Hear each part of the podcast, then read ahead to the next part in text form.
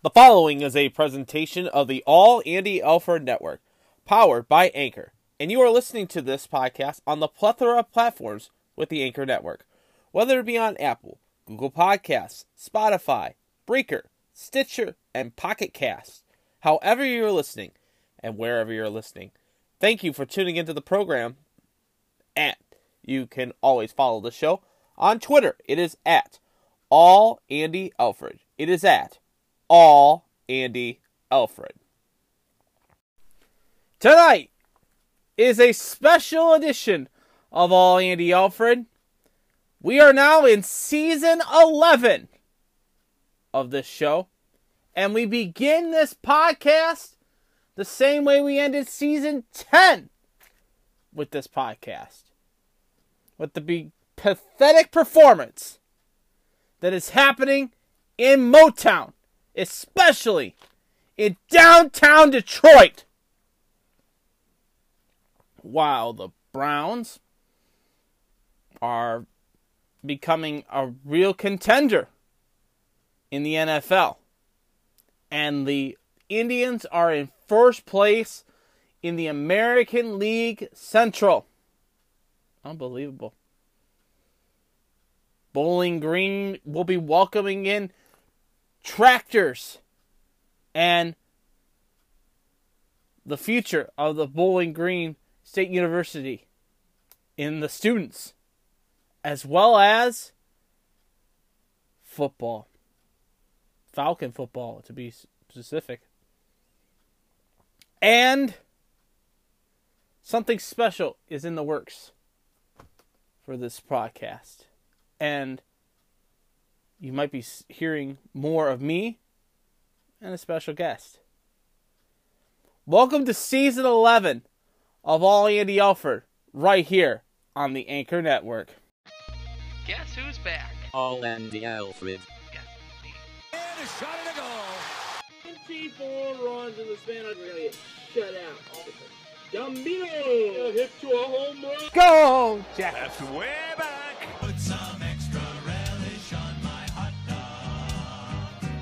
Bear down, Chicago Bears. Choo choo, it's time for All Andy Alfred. And with that, I say, oh, I love you guys, and welcome in to another edition of All Andy Alfred, and welcome in to season 11 of this podcast with the Anchor Network. And you are listening to me on the plethora of platforms with the Anchor Network. You're listening to me either on Apple, Google Podcasts, Spotify, Stitcher, Pod, Pocket Casts, Breaker, however you listen to podcasts, wherever and whenever you listen to this podcast, thank you for tuning into the program tonight. And as always, you can be a part of the show by following us on Twitter. It is at all Andy Alfred. It is at all Andy Alfred. And welcome into season 11 of All Andy Alfred. We'll be doing these podcasts now every Tuesday and Friday to get you set up for the week that was and the weekend that is coming up in the world of sports. If this is your first time listening to the podcast, well, what have you been waiting for? We've been on the air for 11 years now. I can't believe this is season. We're in season 11. I'm looking at my producer. We're at season 11 of this podcast. We have done this podcast on so many different platforms. It started off with just a YouTube camera and a microphone. In 2009, we are in 2019, season 11 of the podcast. Some people say, "Well, it's season 10, you know, you're we started this podcast in around this time of year.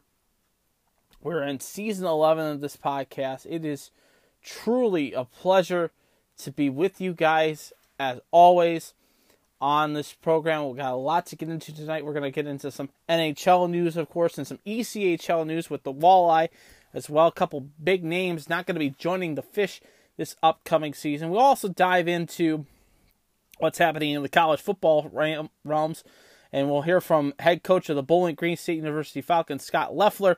Uh, was very disappointed in his camp on the 10th, which was this past Saturday. We'll hear from him as well, as well as you will hear also my take on what's happening in Major League Baseball. But first and foremost, before we begin, I want to start with the NFL. And I'm telling you, if you are a Lions fan like I am, I'd be worried. I know Matthew Stafford did not play this game against the New England Patriots, and it's an exhibition game. It's the first exhibition game. I know I'm going to hear this from you, all you fans out there. Well, it's the first exhibition game of the season. You know, it's everybody's getting acclimated, and you're playing the New England Patriots, who just came off of a Super Bowl. You figured that they're gonna they're gonna beat you up. We were beaten, victimized, and conquered by the Super Bowl champions. Plain and simple. We were beaten, conquered, and victimized by these guys. Absolutely were. From start to finish. And they were the second team.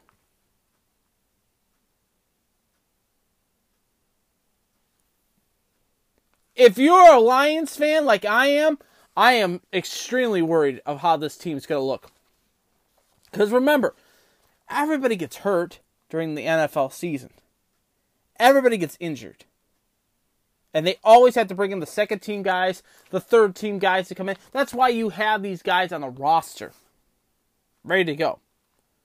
Stafford did not play this game and I and I see it so many times on on Facebook and on Twitter. Well, it's not time to panic. It's not time to panic. Oh, it's time to panic, folks. It's absolutely the right time to panic. If this is what the future holds for the Detroit Lions, I could see the Ford selling this team in a heartbeat. In an absolute heartbeat. And to be beaten by a former Michigan State quarterback in his home state tells you something. And I'll give you this number 93. 93. And I'll give you a worse number 21. 93 is the amount of yards that the Lions got in the full game against the New England Patriots. 93 total yards. Of those yards, 21 of them were passing.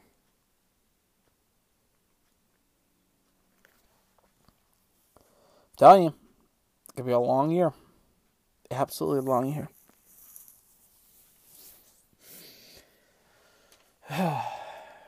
Week one of the preseason looked like this for the Detroit Lions. They were beaten and thumped by the New England Patriots 31 to 3. Brian Hoyer started the game, was the leading quarterback for the Patriots in this game. He was 12 for 14, 147 yards, two TDs, no interception. Nick, Nick Bassett, 22 carries for 66 yards, one TD.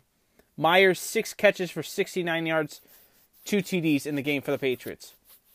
For the Lions, Flawless was the quarterback a record. He was 5 for 14 for 62 yards, no TDs, one interception. Ty Johnson, three carries, 22 yards. He carried over a quarter of the total rushing for the Lions in the game. No TDs. Tyler Kennedy, one catch, 29 yards, no TDs in the game. Here's some full stats for you. Ready for this? Total yards, the Lions, 93. New England, 454 yards. Of those total yards, New England had 326 through the air. Detroit had 21. Total rushing. New England had 133. Detroit 72. Detroit threw one INT. New England zero INTs. Here's the key thing: time of possession. The Patriots had the football 38 minutes and 46 seconds. Detroit 21 minutes and 14 seconds. New England did have more penalties in the game 12 penalties. Detroit had five. I'm telling you, Lions fans, This is going to be a long season, an absolute long season.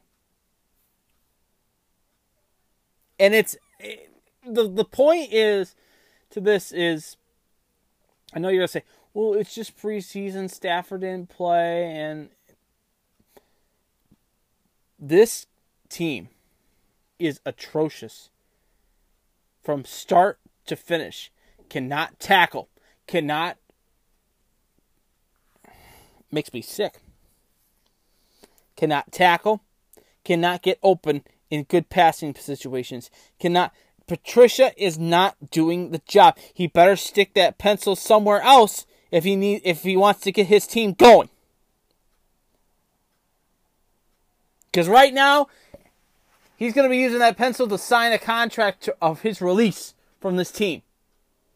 Because it's absolutely bonkers that this guy is doing this to this franchise that has never won a NFL Super Bowl, has never honestly won its divi- won it won out the conference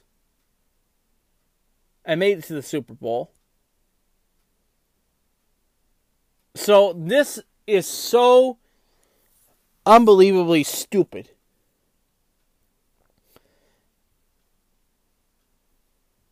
What are we going to do? What are we going to do? What can we do? I feel like I feel like the Central Catholic Fighting Irish here in Toledo, Ohio can beat the Detroit Lions. I really can. I used to run that joke so many times that the Browns would lose to the to the Buckeyes in a heartbeat. And now I think that the Buckeyes can destroy the Detroit Lions. Absolutely destroy them. It's because of that how pathetic they are. Absolutely pathetic.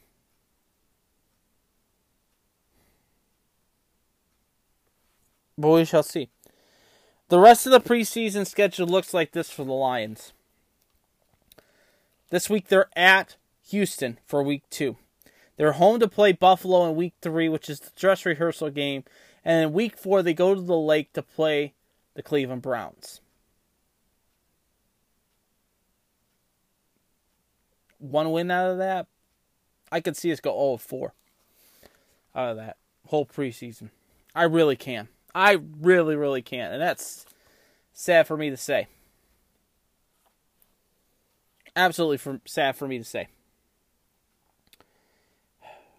But we can't say on the other side of the lake, Cleveland is doing well.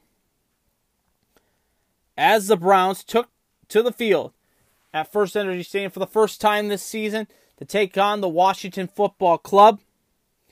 Baker Mayfield playing a short game, only one one drive. He went five for six for 77 yards. He drove the field down for one touchdown. They ran a two minute offense, and they were absolutely dominant. From start to finish, Washington's got some trouble, folks. The football club there has a long, long road ahead when it comes to that. They really do. And for me, I can honestly now say safely that the Browns are for real. I know it's a preseason game. I know we haven't played anybody tough, but you know, the numbers that we've got and Gilbert, who is the quarterback, the backup to Mayfield, is pretty good. 14 for 22, 135 yards. Nick Chubb, being Nick Chubb, he only got one carry in the game, but he carried it for 12 yards. Anthony Callaway, three catches for 42 yards. Higgins, five catches, 98 yards, one TD in the game. DJ uh, DJ uh, Montgomery, two catches, 47 yards, one TD in the game.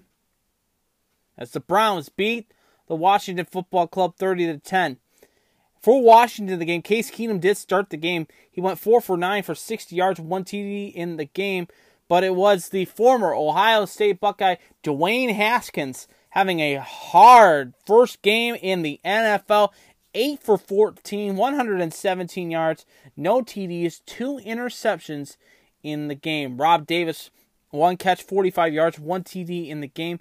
Petey Kenzie, five carries for 86 yards, no TDs in the uh, no TDs catch. And uh, Ryan Craig, uh, Craig Ray, nine carries for 21 yards, no TDs in the game. The breakdown looks like this: the Browns had 417 yards of total offense. Washington 271. For the Browns, they had 327 through the air, 90 on the on the on the on the pavement. For Washington, 189 yards passing, 82 on the pavement. Uh, the Browns were had two penalties to Washington. Oh, excuse me, not two penalties. Um, seven. The Browns had six penalties. Washington seven penalties on third down. The Washington Reds, Washington Football Club were f- at forty three percent. The Browns forty two percent, and time of possession. The Browns led most of that at thirty minutes and ten seconds. Washington 29 minutes and 50 seconds. So the rest of the Browns preseason looks like this. Indianapolis, they're at Indianapolis for this week. They're in Tampa Bay for week three, and then they're home to play Detroit before week one of the NFL season. Other NFL preseason games to pass along scores. The G Men were a winner 31 to 22 over the JETS Jets, Jets, Jets. Derek uh, Jones, perfect, five for five in his debut as a as a uh, as a uh, giant. Five for five, 67 yards, one TD in the game. Buffalo was a winner over Indianapolis 24-16. Tennessee a 27-10 win over the Philadelphia Eagles. Miami getting a 34-27 win over the Atlanta Falcons.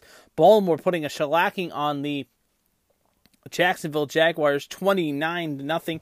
Green Bay a winner over Houston 28 to 26. Carolina was a winner over the Chicago Bear Downs 23 to 13. Seattle was a winner 22-14 over the Denver Broncos. Arizona a 17-13 win over the LA Chargers, so that was a little bit of a surprise for me. Uh, Pittsburgh a winner 30 to 28 over the Tampa Bay Buccaneers. Minnesota was a winner 34-25 over the New Orleans Saints. Oakland a 14-3 win over the LA Rams and Cincinnati was a loser to Kansas City 38 to 17. San Francisco winner 17 to 9 over the Dallas Cowboys. Here's the week 2 schedule for the NFL in preseason. Philadelphia is in Jacksonville, Cincinnati is in Washington, Green Bay is in Baltimore. The JETS Jets Jets are in Hotlanta to take on the Falcons. Oakland travels to Arizona. Buffalo is in Carolina. Miami travels down to up to Tampa Bay. The Chicago Bears head over to the Meadowlands to take on the Giants. New England will go to Tennessee to take on the Titans. Dallas is in LA to take on the Rams. San Francisco will take on Denver, and Seattle will take on Minnesota. Starting next week, of course, we will have the we'll have three shows next week. Our two usual shows Tuesday and Friday, but we will have a special edition of All Andy Alford that Wednesday. It will be the special NFL preview edition. You will hear my take on what the Browns will do, as well as the Lions, some other the local teams like the Steelers, of course the Chicago Bears, and as well as my prediction of who will lift the Vince Lombardi Trophy come February 2020. So that'll be next week, a special edition of All Andy Alford right here on the Anchor Network, and you're listening to All Andy Alford on the on the Anchor Network on the plethora of platforms with them, with either Apple, Google Podcasts, Stitcher, however you're listening to me, wherever you're listening to me. Thank you for tuning into the program. And now let's go from the gridiron to the diamond and talk about the Cleveland Windians. So when we last left you, of course, the Indians were getting ready for a big four-game series with the, the with the uh, Minnesota Twins, and the Indians taking three of four from Target Field and reclaiming the tie for first place. And then last night, taking on the Boston Red Sox, in a pivotal three game series. We'll get to that here in just a second, but let's recap the big series against Minnesota. And we'll start with Thursday night. Mike Clevinger coming out, having a rough go, but he does pick up the win. He wins and gets his seventh win of the season. He goes to 7 and 2 with a 3.02 ERA as the Cleveland Indians beat the Minnesota Twins by a score of 7 to 5. Gibson gets the loss for Minnesota. He's now 11 and 5 with a 4.92 ERA. Brad Hand to save his 29th of the season. Tyler Naquin his 10th home run of the year. We get to Friday night and two runs were all that Minnesota could scrounger up from Castro and Rosario. Rosario his 25th, Castro his 12th. But the Cleveland Indians pounded the Twins and t- made a tie for first place in the American League Central with the 6-2 win over the Minnesota Twins. Bieber, the win, he goes to 12 and 4 with a 3.28 ERA. It was Smeltzer, the loss, 1 and 2 with a 3.66 ERA. Cleveland did not hit a home run in the game. And then we get to Saturday, and it was a tale of a two different Indian teams. We saw the Indians on Friday coming out, and they scored a total of 13 runs in the span of those two games. Could not get enough runs on Saturday night in Minnesota to get the job done. They only put up one run, and that was from Yasiel Puig, his 23rd home run of the season. And that was all that the Indians can offer. Kepler, his 23rd, Gonzalez, his 13th for the Minnesota Twins as they beat the Indians and take the take game three of the series and take a one game ser- one game lead in the American League Central by a score of 13 to five.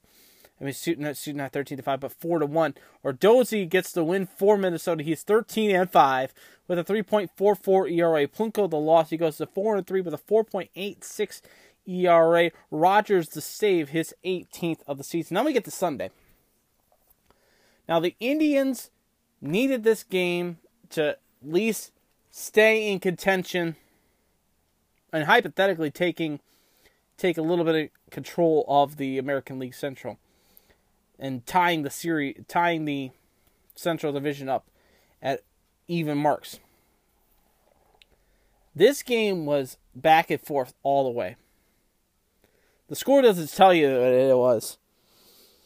But the Indians having the lead, then going into the ninth inning, and Hand could not get it done, gives up the tie. And it was a great relay pat throw.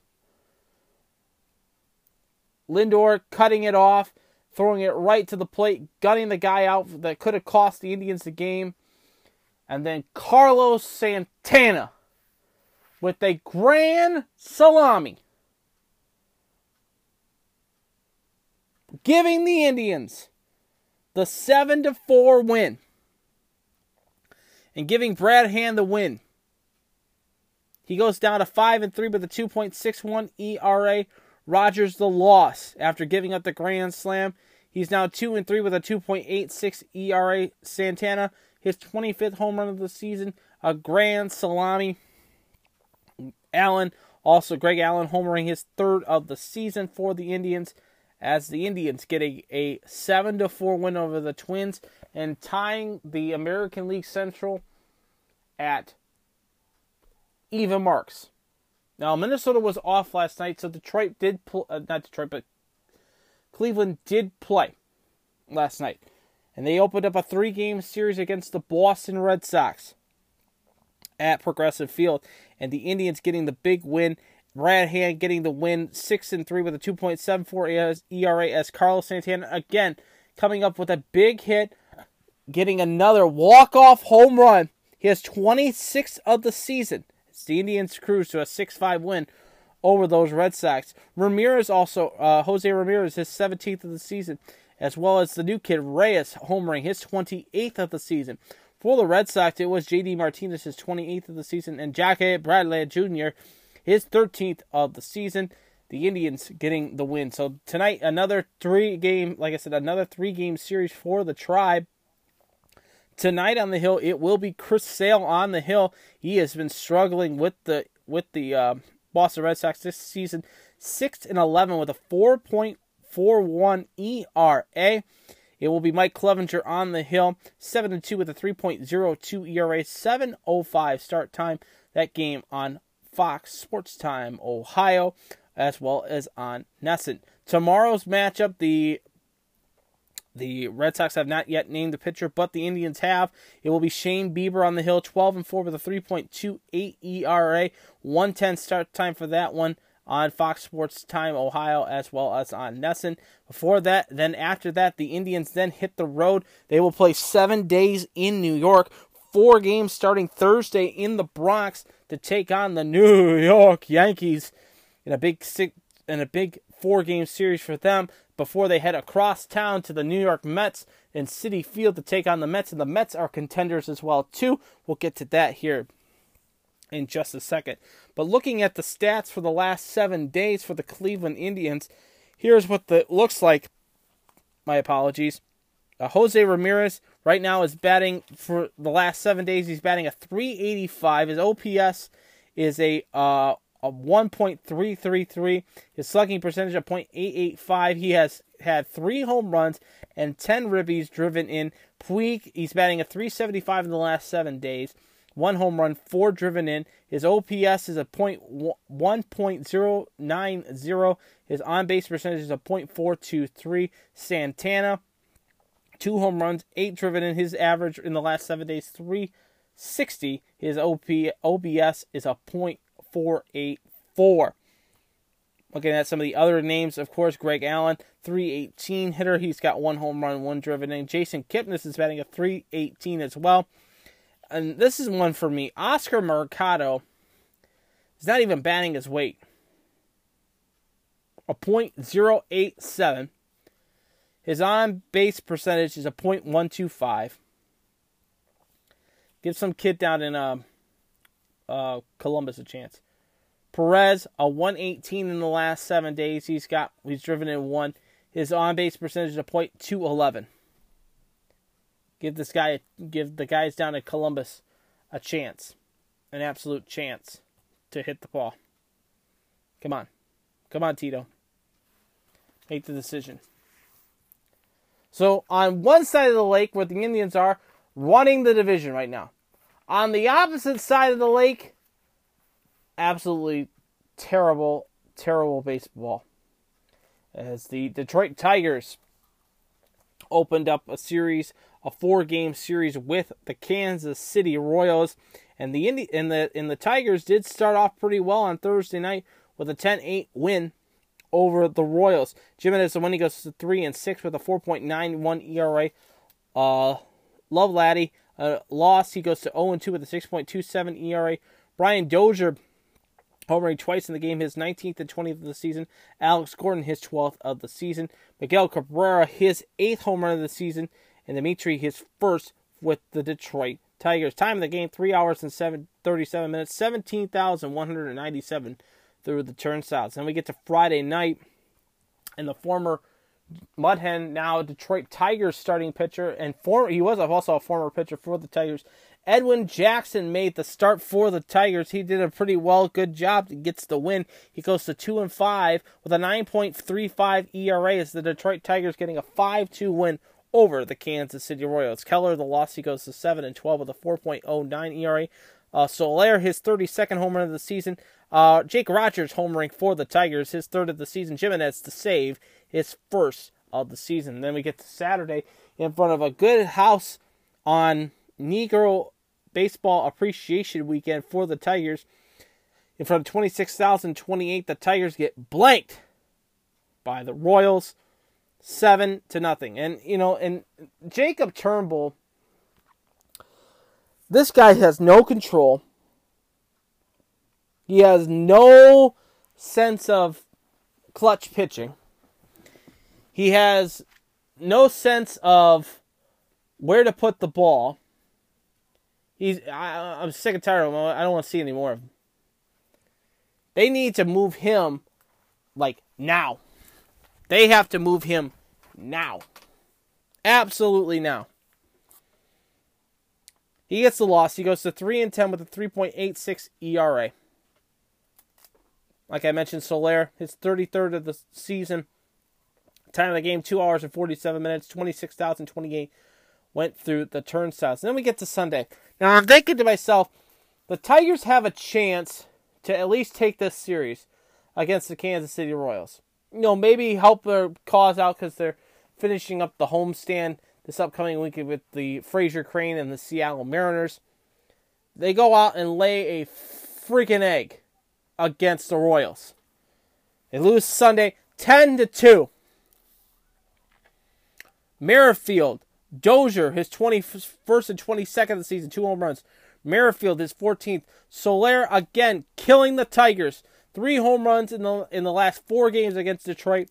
His 35th of the season. As the Royals beat the Tigers 10 to 2. Daniel Norris, the loss, he goes to 3 and 10 with a 4.94 ERA. John, uh, Janet's the win, he goes to 8 and 10 with a 4.80 ERA. Niko Goodrum did homer in the game, his 11th of the season. So now the Tigers will open up a three game set, the final game, three games of the homestand against the Seattle Mariners. The Mariners 4 0 against the Tigers this year. It will be Josh Boyd on the hill tonight, 7:05 at Comerica Park. Boyd 6 and 8 with a 4.16 ERA. Kanuki the start for for um the Seattle Mariners. He is 4 and 8 with a 5.34 ERA, 7-10 start time for that one. Edwin Jackson will start for the, the Motor City Kitties tomorrow night. He is 2 and 5 with a 9.35 ERA. It will be Gonzales for the Mariners. He's 12 and 9 with a 4.25 ERA. And then on Thursday for the Tigers, it will be Jacob Turnbull starting for the Motor City Kitties. His record right now is a 3 and 10 with a 3.86 ERA. Seattle has not yet named the starter for Thursday's 110 start time for that one. After tonight, Detroit then will then hit the road for for three games in Tampa Bay, and then they'll go to Houston for four straight games before heading back to heading up to Minnesota before returning home against the four games, uh, a six game homestand with three against the Indians and three against the Twins. So, looking at the standings going into tonight's play, this is what it looks like in the major leagues. In the American League Central, the Cleveland Indians holding top, top spot at a half game lead over the Minnesota Twins with a record of 72 and 47. Minnesota 71 and 47 and a half game out. The White Sox 52 and 64, 18 and a half games out of first place. Kansas City 43 and 78, 29 games out of first place. And the pathetic Detroit Tigers on the road to 120 losses continue at the record of 35 and 80, 35 games out of first place. The rest of the American League looks like this. The Yankees are on top right now with a nine-game lead on the Red on the um, on the uh, Tampa Bay Rays. The uh, Yankees 79 and 41, Tampa Bay 670 and 50, Boston 62 and 59, 17 and a half games out of first place. I don't think they're going to get caught right there. I think the Red Sox are done for, folks. Toronto 50 and 72, 30 games out of first place, and Baltimore is 39 and 80, 39 and a half games out of first place. In the American League West, Houston running away with the division at 77 and 41. Oakland 67 and 51, 10 games out of first place. Texas at 500 at 59 and 59, 18 games out of first place. And the Angels are 58 and 62, 20 games out of first place. Seattle 48 and 71, 29 and a half games out of first place. In the senior circuit in the American League, and it's not in the American League, but the National League Central, the Cubs right now at 64 and 54. The Redbirds are 61 and 55, two games, two games out of first place. Milwaukee a half game behind the Redbirds for second place at 62 and 57, two and a half games out of first place. The Reds are still in it, folks, 56 and 61 Seven and a half games out of first place, and the Pittsburgh Pirates are 49 and 69, 15 games out of first place. In the uh, National League East, it is the Atlanta Braves at 70 and 50, Washington 63 and 55, six games out of first place. The Mets are 61 and 57, eight games out of first place. Philadelphia 60 and 58, nine games out of first place, and the Miami Marlins are 44 and 73, 24 and a half games out of first place. The National League West, pretty much a wrap for the Dodgers. They're 79 and 41 in first place. Arizona 60 and 59. 18 and a half games out of first place. San Francisco 59 and 60, 19 and a half games out of first place. The Padres are 55 and 63, 23 games out of first place. And Colorado is 53 and 66, four, 25 and a half games out of first place. At the wild card standings look like this. The Yankees, Indians, and Astros are on top. Wild card looks like this. Minnesota will be holding the first spot at 71 and 47. Tampa Bay is holding the second spot at 70 and 50. Oakland is holding on the outside, looking in at 67 51. Boston 62 and 59, eight and a half games out of wild card spot. I just don't see him catching him. Texas 59 and 59, 10 games out of a, out of a wild card spot, and their Angels are 58 and 62, 12 games out of a wild card position.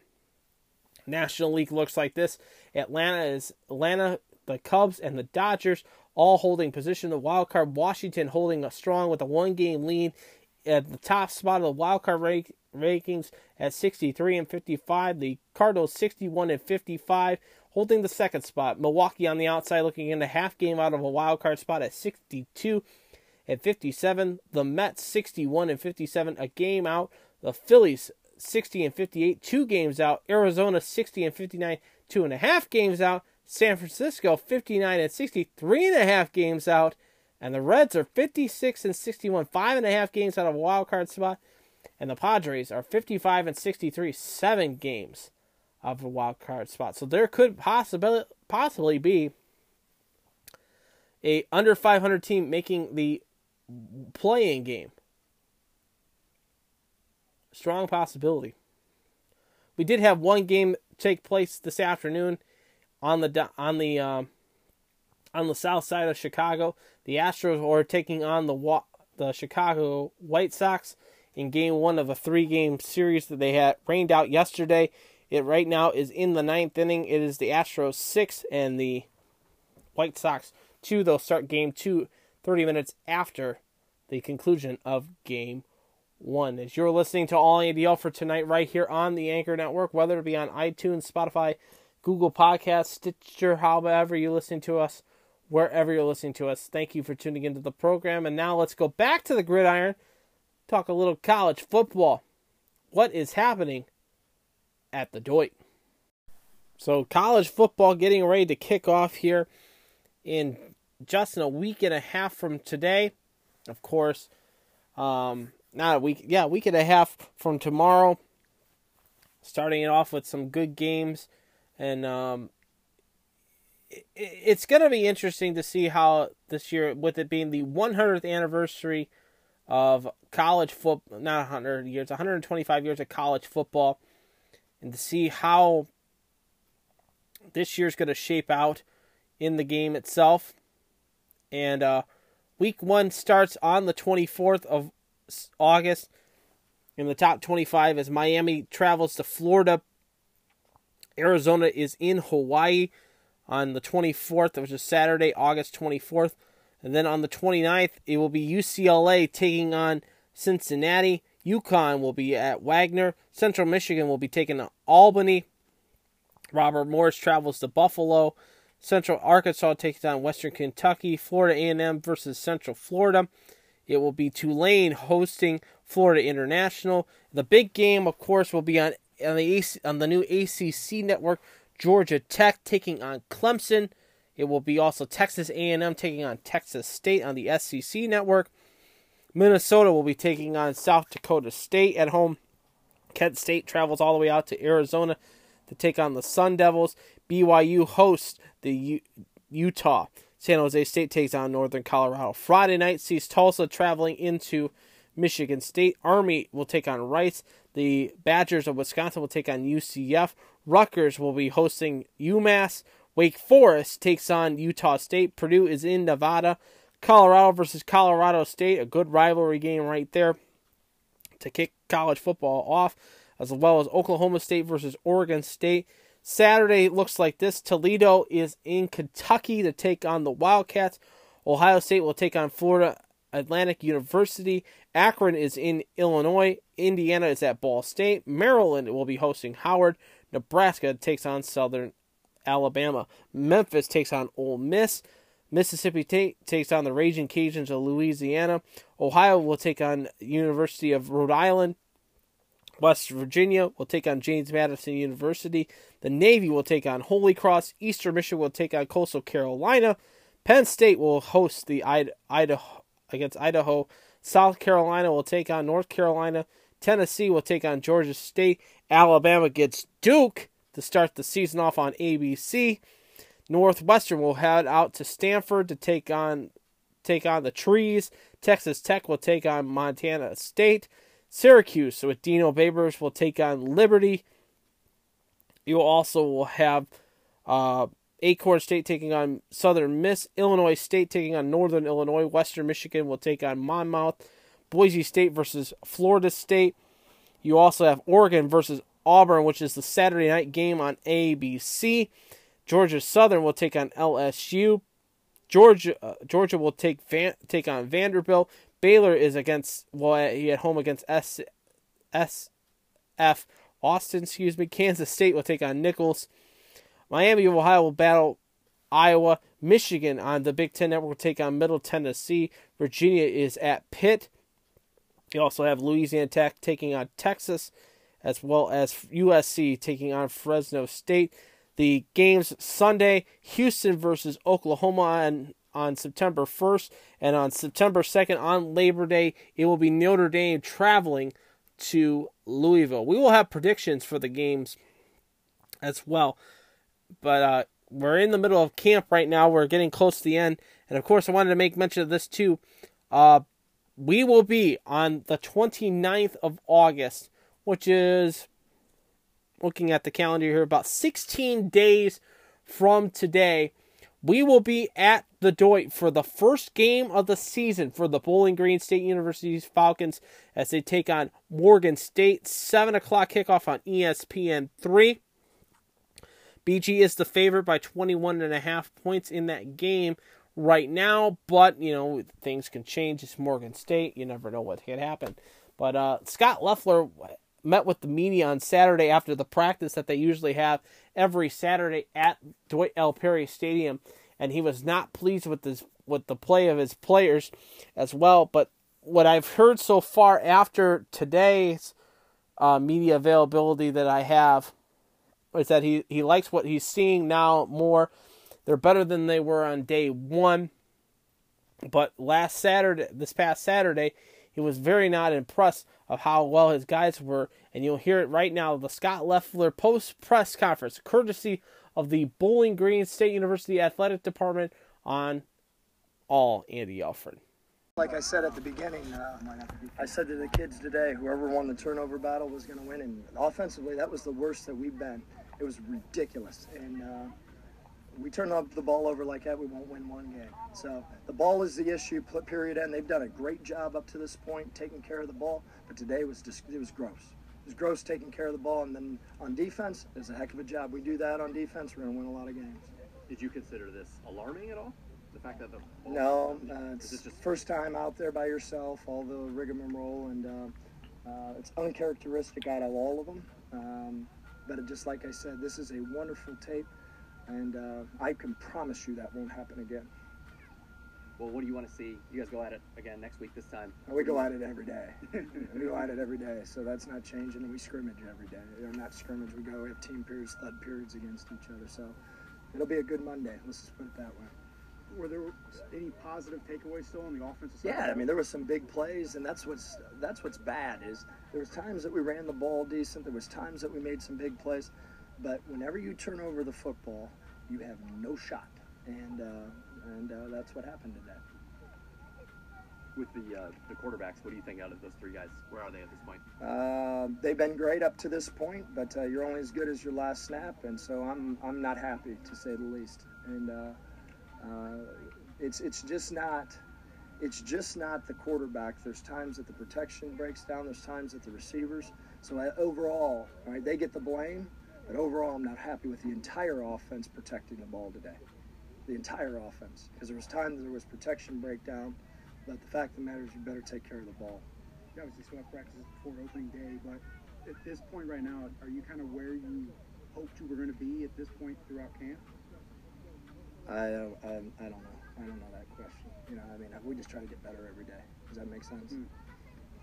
With your defense, though, conversely, I mean, you can change games forcing turnovers. Do you see potential in the defense to do that? Well, that's what I said. You know, it's uh, whoever won the turnover battle today was going to win the scrimmage, and the offense um, did more than enough to win the scrimmage if they didn't take care of the ball, and that's what happened. And hats off to the defense. So excited about that. But uh, here's the deal: when turnovers occur, and they're forced turnovers, we'll, we'll live with that. But there were some things that weren't forced today. It was decision making and poor protection, and guys not getting the depths in the routes, and poor quarterback play. So you just heard Scot Loeffler. Um, you heard how he was absolutely distraught at how bad they were. This is the first time that he let the players turn it over to let them play the game. There was no coaches behind you telling you what to do and where not to do it. They let the players go, and they looked absolutely atrocious. And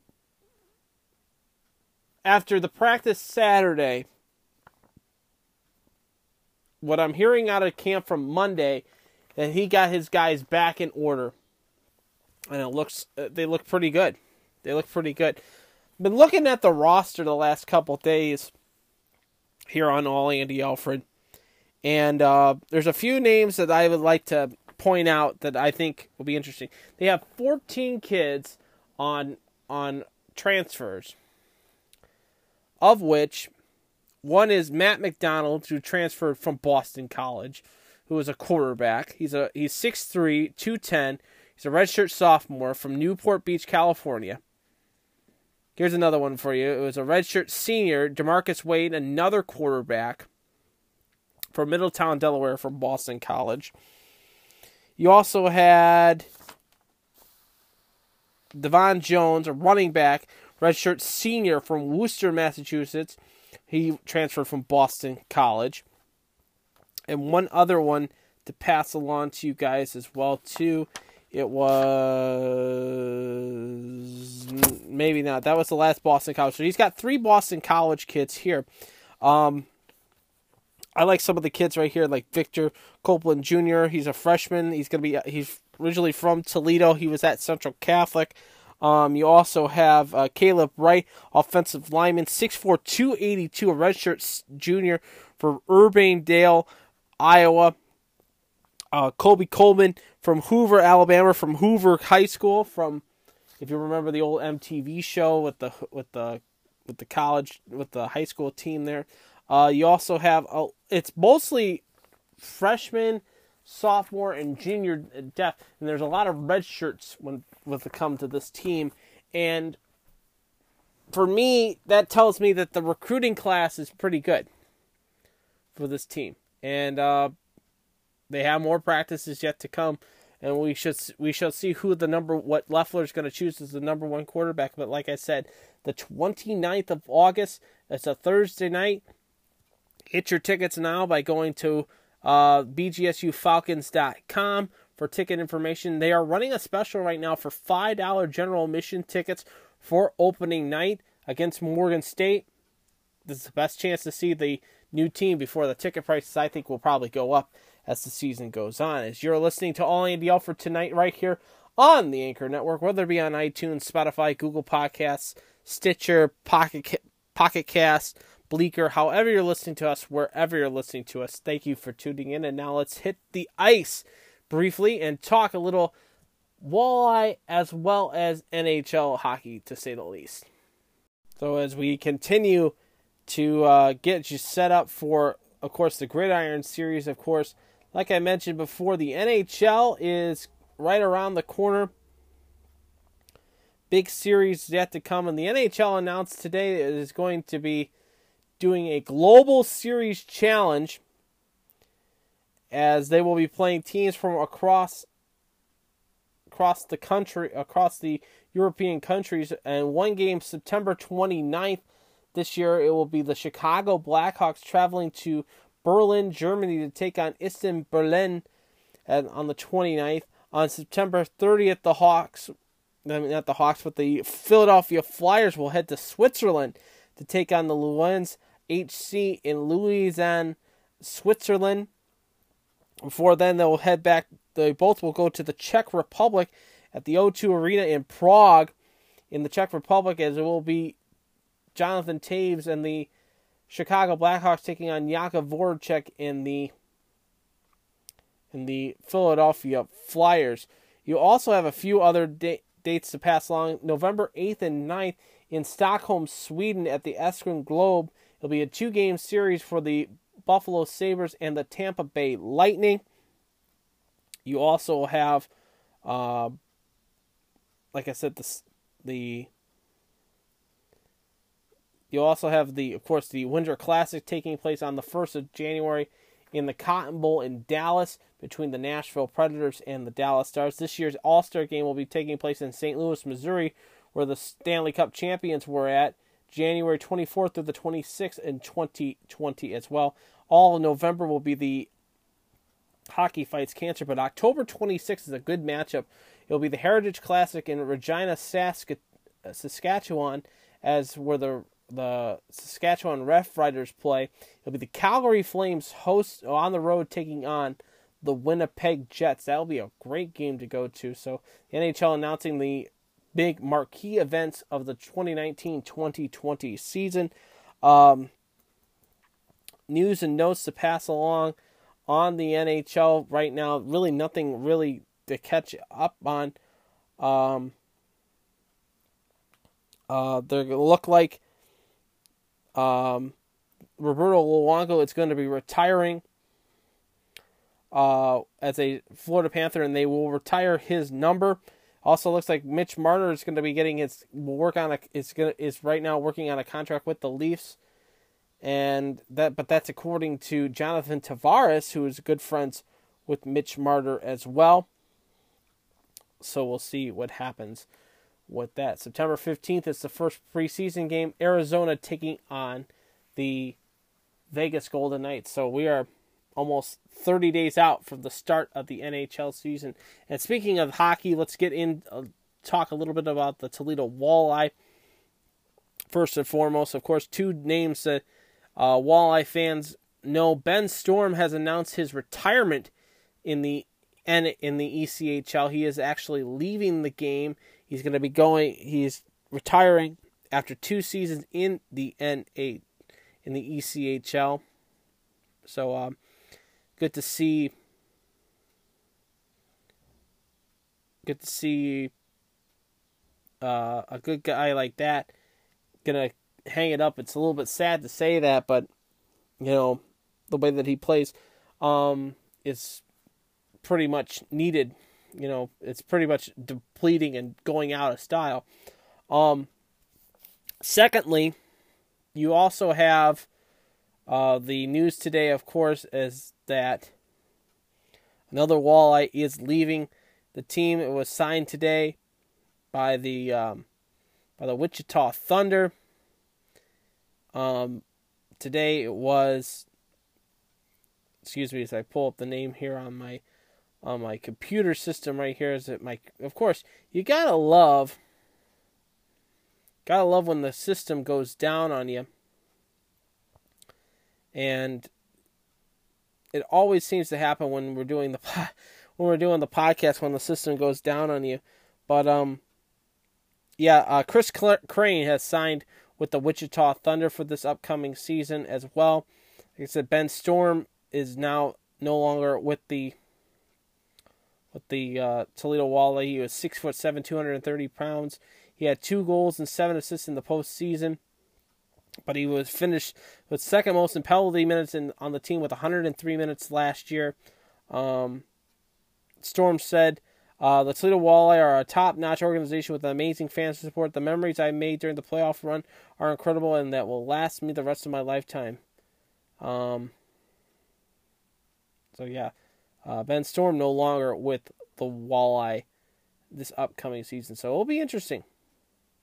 Be interesting to see what happens with that as uh, opening opening night for them will be November 2nd. The whole month of October, they're on the road. They'll play an exhibition game against the Kalamazoo Wings on the 4th of October. We will not be covering that because we will be getting ready for BG's big game against the Notre Dame Fighting Irish and at Notre Dame Stadium. So we've got all that and so much more coming up on All Andy Alford as you're listening to All Andy Alford tonight right here on the Anchor Network, whether it be on iTunes, Spotify, Google Podcasts, Stitcher, however you're listening to us, wherever you're listening to us.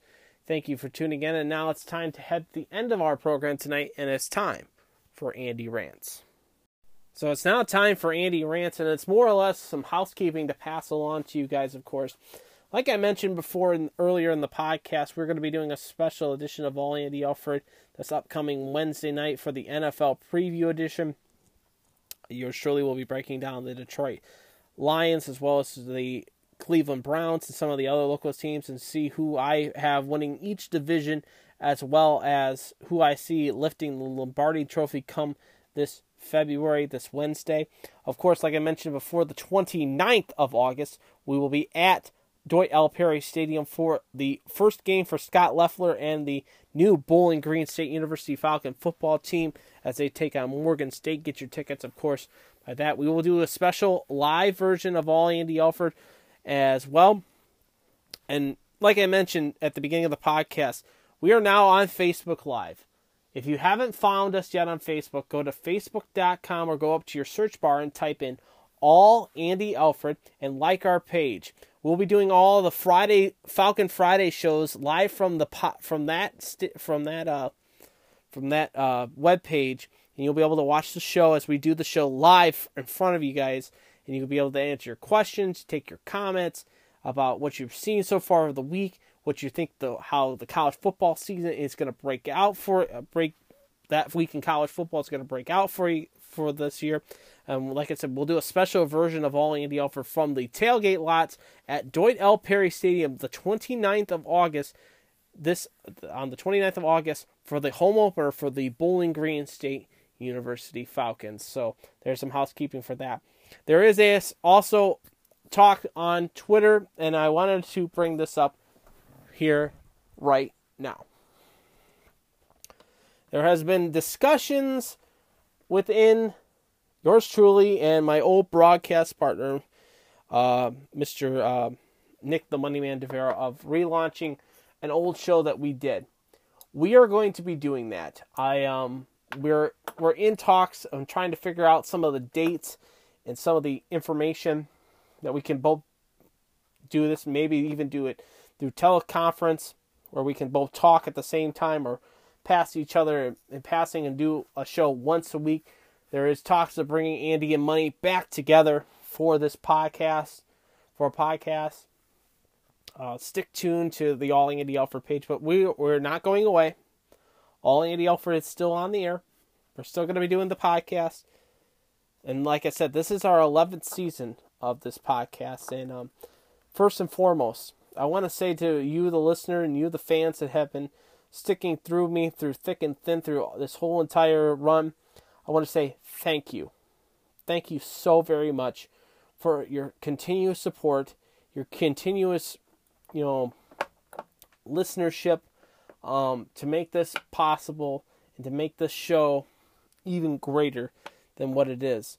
Um, not much much of a rant tonight, but a, more of a thank you to those that watch and listen and talk to me about the podcast so much more. Um, from the bottom of my heart, I say thank you, and um, and I am I am truly blessed to be doing the thing that I love the most. Is that's talking sports, and to have have my opinion be known throughout the sports community, and uh, talking a little bit about a certain sport I like, and that's professional wrestling.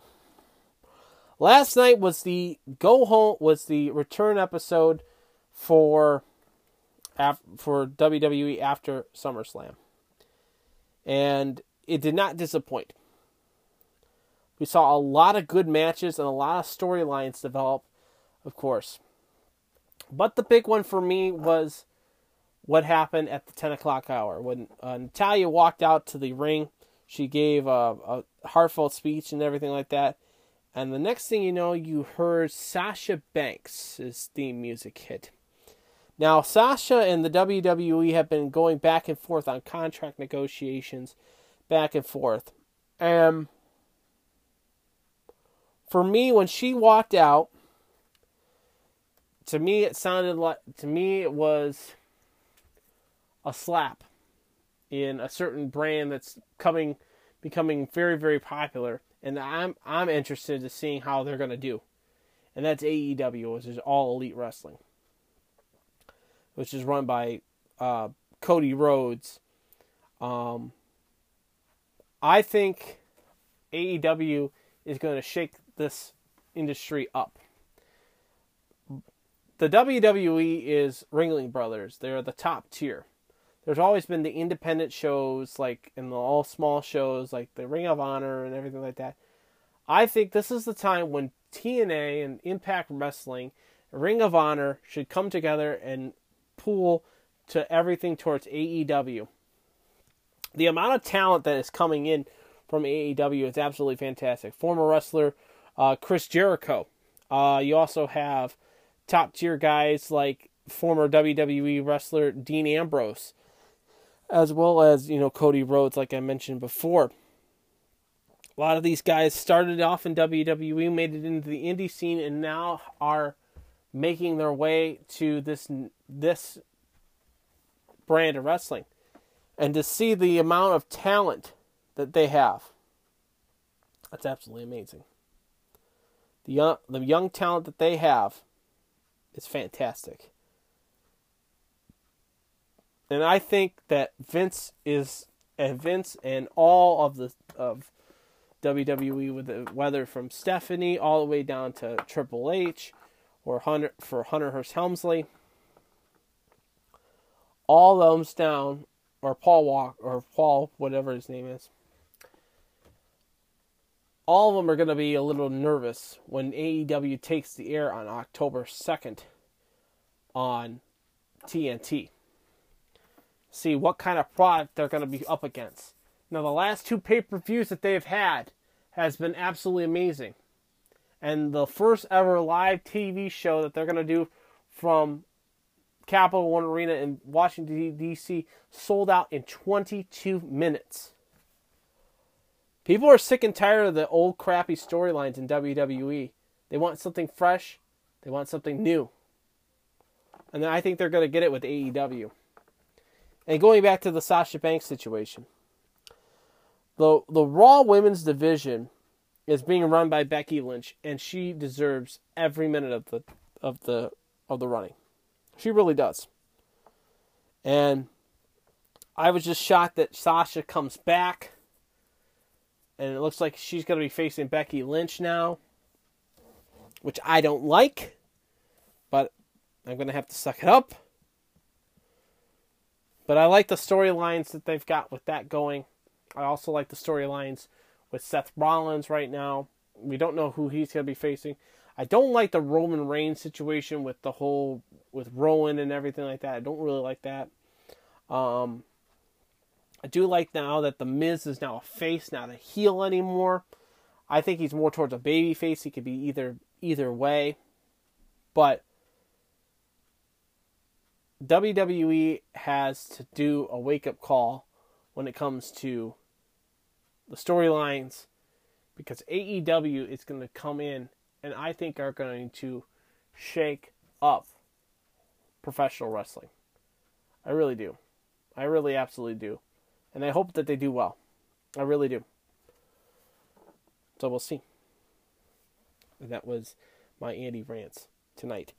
Uh, we will be back on Friday for a free for a uh, recap of Week Two for both the Lions and the Browns. They will all play on Thursday night.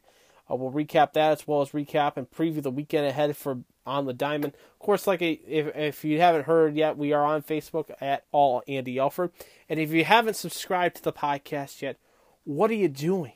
Hit the subscribe button. We do shows now every Tuesday and Friday, right here on the Anchor Network. So until Friday, this is Andy Alford saying I'm pulling for you. We're all in this together. Game of life. Keep your stick on the ice. And to the teams you root for at home, and the my teams, go Indians. Go Tribe. Come on, Tigers. Race to 120, I guess. Keep on losing. Go Browns! And get it together, Lions. Come on. And go Falcons. And go Jackets. Victory is sweetest when you have tasted defeat. Have a great rest of the week, everybody. I'll talk to you guys on Friday for another edition of All Andy Alford. Love you. Talk to you guys then. Follow Andy on Twitter. It is at All Andy Alford. It is at All Andy Alford and use the hashtag AAA Live. This has been a presentation of the All Andy Alford Network, powered by Anchor.